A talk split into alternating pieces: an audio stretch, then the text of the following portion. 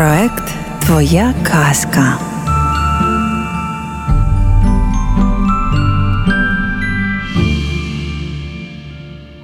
Мед для мами. Автор Іван Малкович і Софія Ус. Видавництво Абаба Галамага. Зайчик стояв біля дверей і не знав, що робити. Його мама застудилась, і він хотів купити їй меду, адже найкращі ліки від застуди чай з медом.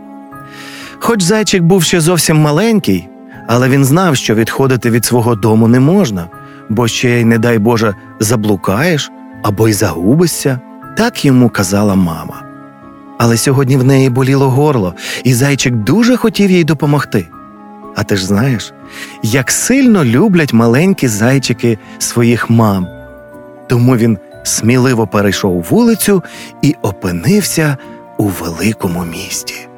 Скажіть, будь ласка, де тут продають мед? запитав зайчик. Мед? перепитав чийсь муркотливий голос. Іди прямо, а біля крамнички з квітами звернеш направо. Там буде фонтан, за фонтаном парк. Дійдеш до парку, а там спитаєш.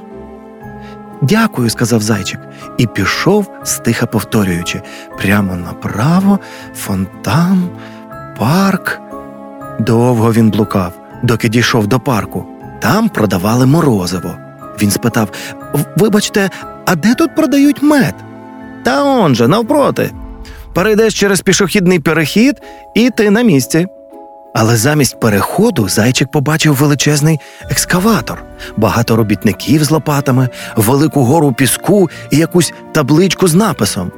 Зайчик уже вмів трохи читати і прочитав по складах дорожні роботи. Перехід за 100 метрів. Ого, зітхнув зайчик. Сто метрів так далеко. Та ні, це близенько, озвався хтось поруч. Зайчик озирнувся і побачив їхню сусідку, пані кенгуру, у якої на животі була величезна кишеня. Тобі куди? До морквяної крамнички? спитала вона. «Е, Ні, до медової, відповів зайчик. Ну тоді залазь у мою кишеню, засміялась пані кенгуру. Зайчик так і зробив. А тепер міцно тримайся, вигукнула пані кенгуру. Високо підстрибнула, і вони злетіли над дорогою.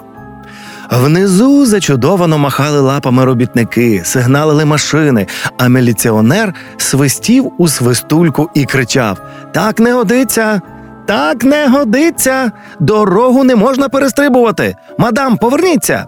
Але пані кінгуру не могла вернутися, бо вона вже приземлилася біля самісінького входу у медову крамничку.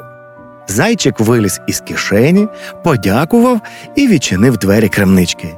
Дзень дзелень, задзвонив дзвіночок на дверях. Добрий день, привітався зайчик. Добрий день, зайчику, усміхнулася з-за прилавка пані ведмедиця у рожевій сукні. Нам зранку привезли пречудове морквяне варення. Ні, дякую. Я прийшов купити меду, сказав зайчик. Це для моєї мами. Вона застудилася. О, звичайно, мед для мами. Який турботливий зайчик, похвалила його ведмедиця і налила повну баночку духм'яного липового меду. Зайчик вийшов на вулицю і намірився йти додому. Він навіть замугикав пісеньку з улюбленої книжечки. Зайзайчики й ведмеді люблять мед, і все на меді. Жи-жи-жи, чому це так скажи? Ой, пісенька обірвалася, бо зайчик раптом зрозумів, що зовсім не знає дороги назад. Він бачив перед собою чужу вулицю і незнайомі будинки. Він він побіг в один бік, у другий, усе довкола закружляло, вітрини, двері, лапи, крила. Зайчик з кимось зіткнувся, впав, а коли отямився, побачив, що сидить на пішохідній вулиці серед розсипаних яблук. Поруч сидів ведмедик і потирав лапою лоб. Куди женеш? пробурчав він. Збив мене з лап. Вибач, я я загубився, сказав зайчик. Як загубився? Ти що, не знаєш своєї адреси? Не знаю. А як називається ваша вулиця? втрутився в розмову перехожий пан Фламінго. Як називається? розгубився зайчик. Ой, тато ж мені казав. на нашій вулиці є велика вежа з годинником навпроти мого вікна. Я придумав, раптом вигукнув ведмедик. Ось мій будинок, бачиш? Він тут найвищий. Лізьмо на дах, а звідти побачимо вежу з годинником і зрозуміємо, як іти до твого дому. Так вони й зробили. І сріблястий ліфт підняв їх на останній поверх. Звідти вони вилізли на дах, а тоді ще й на димар. Ого, як тут гарно! вигукнув зайчик. Перед їхніми очима було ціле місто. Червоні дахи, широка річка з човенцями і корабликами. А над усім цим заходило велике золотаве сонце. Вежа, моя вежа з годинником. вигукнув зайчик. Он вона, бачиш? Тепер я знаю, як мені йти. Коли вони спускались ліфтом донизу, зайчик сказав: Слухай, ведмедику, приходь завтра до мене, на велику покатаємось. «М, Добре, сказав ведмедик, це я люблю. А ще я дуже люблю те, що у твоїй баноці. Завтра прийду. Тільки подзвони мені і скажи номер свого будинку і назву вулиці. А мій номер телефону дуже простий: 1, 2, 3, 4, 5. засміявся ведмедик і помахав на прощання лапкою. Зайчик помахав йому у відповідь і весело пострибав додому. Він пробіг одну вулицю, другу, звернув праворуч, але вулиці так часто переплітались, що дуже швидко зайчик знову збився з дороги. На дворі повечоріло, похолоднішало, тіні оживали, а шурхоти лякали. Зайчик відчув, як йому під шубку заповзає страх. Він знову спробував затягти улюблену пісеньку, але вона геть не співалася, а замість пісеньки виходило то жижи, то зези, то ой-ой. Щоб не було так страшно, зайчик узяв у лапку прутик і пішов далі. Він зійшов до річки, вибіг на міст і побачив рибальський човен. У човні сидів пелікан. Зайчик вирішив спитати у нього дорогу і оперся на перила. І тут раптом, невідомо як, баночка з медом вислизнула йому з лапок і повільно, як у сні, почала падати у воду. Почулося бульк, і зайчикові на мить здалося, що разом з баночкою у воду булькнуло його серденько. Зайчикові очі наповнилися слізьми, і він міцно замружився, щоб не розплакатися.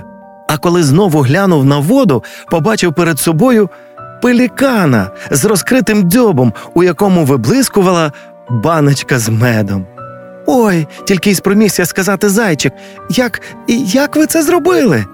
Е, це ще нічого, радісно мовив пелікан. Недавно у Дніпрі я спіймав от такенну щукенцію, усміхнувся він і широко розвів крила.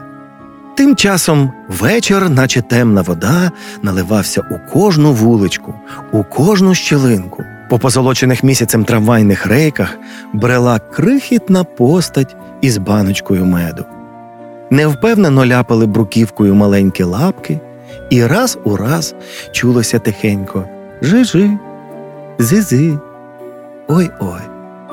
Раптом зайчик побачив трамвайну зупинку, і там стояв трамвай номер 5 О, це ж наш трамвай! Він зупиняється біля нашого будинку, зрадів зайчик.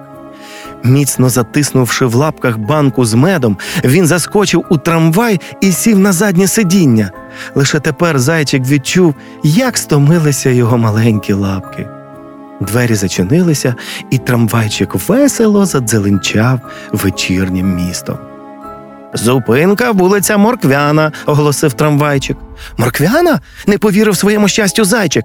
Та це ж моя вулиця і моя зупинка. Я згадав. вигукнув він і вистрибнув у відчинені двері. А тим часом зайчикова мама збилася з ніг, шукаючи своє дитятко. Зайчику, синочку, раз у раз вигукувала вона, але ніхто до неї не озивався. А зайчик, коли вистрибнув з трамвайчика, зразу її побачив і закричав Мамо, мамо! і кинувся до неї.